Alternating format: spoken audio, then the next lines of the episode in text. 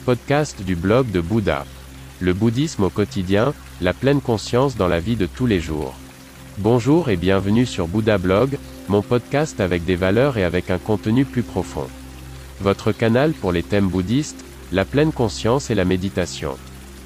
Je m'appelle René et je suis très heureux que vous soyez là. Pendant de nombreuses années, j'ai vécu dans un temple en Chine, j'ai été ordonné moine, j'ai étudié les arts martiaux et la philosophie du prince indien. C'est pourquoi j'ai créé ce podcast.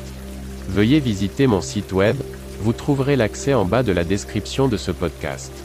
Bonne écoute. Le guide spirituel partie 4. Ceux qui sont à la recherche d'un guide spirituel sont particulièrement vulnérables aux sectes. À première vue, les sectes ont bien sûr un sens, puisqu'elles attirent les âmes qui se sentent seules et abandonnées avec des valeurs telles que la communauté, l'harmonie, la cohésion et le sentiment d'appartenance.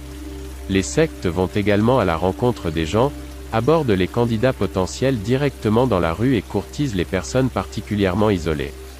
Dans un deuxième temps, il est tout à coup question d'argent, le spirituel doit tout de même avoir une valeur, même un enseignant spirituel doit payer son loyer, l'électricité n'est pas gratuite et la voiture ne roule pas non plus à l'eau. Point, il faut bien le comprendre.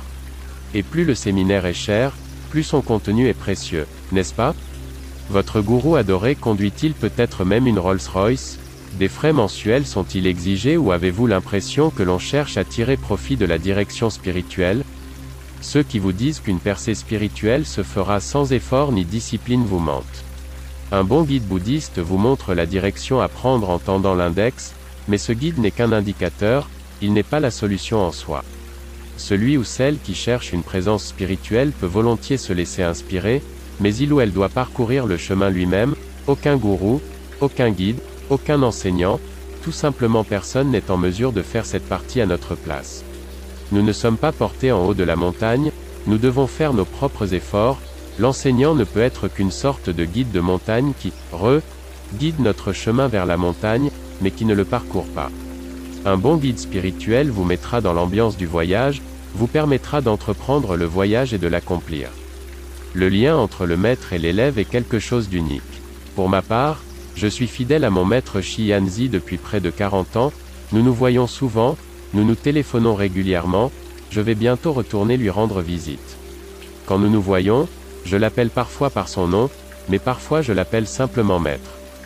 Pour les personnes qui souhaitent avoir un maître, j'aime être le professeur et l'ami virtuel, un compagnon patient, un rocher dans la tempête, vous pouvez lire et entendre mes mots tous les jours, acceptez l'offre, cela ne vous coûte rien, sauf du temps. Ici aussi, le chemin est le but. Être riche en vérité, en diligence, en maîtrise vertueuse, tout en tenant de bons propos, voilà ce qui apporte le salut suprême. Bouddha, nom d'honneur de Siddhartha Gautama 560 à 480 avant l'an 0. Merci beaucoup d'avoir écouté le blog de Bouddha. N'hésitez pas à visiter mon site web. À demain.